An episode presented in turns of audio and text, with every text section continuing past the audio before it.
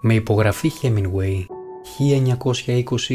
1920-1922 Ιταλία, Βαλκάνια, Μικρασιατική καταστροφή.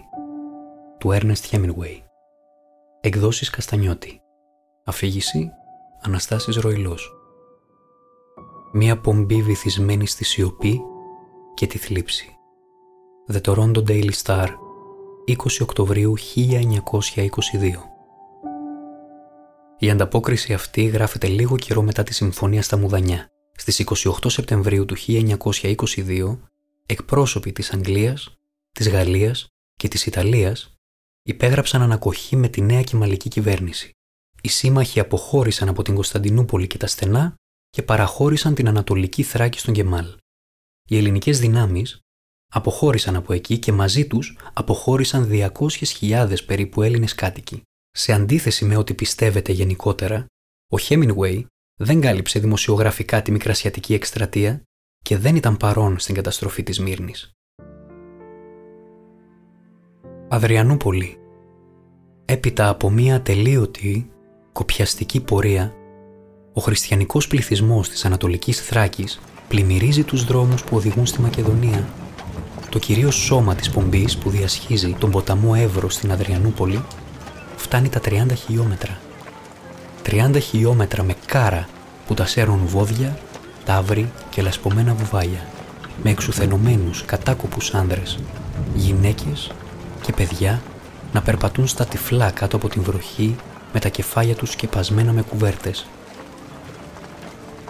Πλάι σε όσα από τα αγαθά τους κατάφεραν να διασώσουν.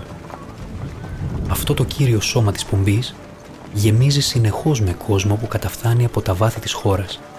Δεν ξέρουν που πηγαίνουν. Μόλις άκουσαν ότι έρχονται οι Τούρκοι, εγκατέλειψαν τα αγροκτήματά τους, τα χωριά τους και τα θερισμένα χωράφια τους και ενώθηκαν με το κύριο σώμα των προσφύγων.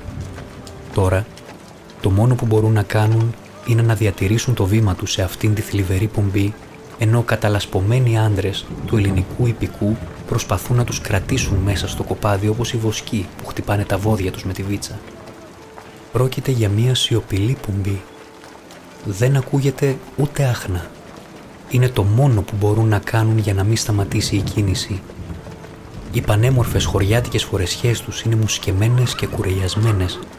Κότες πέφτουν από τα κάρα και μπερδεύονται μέσα στα πόδια τους. Μόλις η κίνηση πάβει, τα μοσχαράκια κουρνιάζουν κάτω από τις αγελάδες.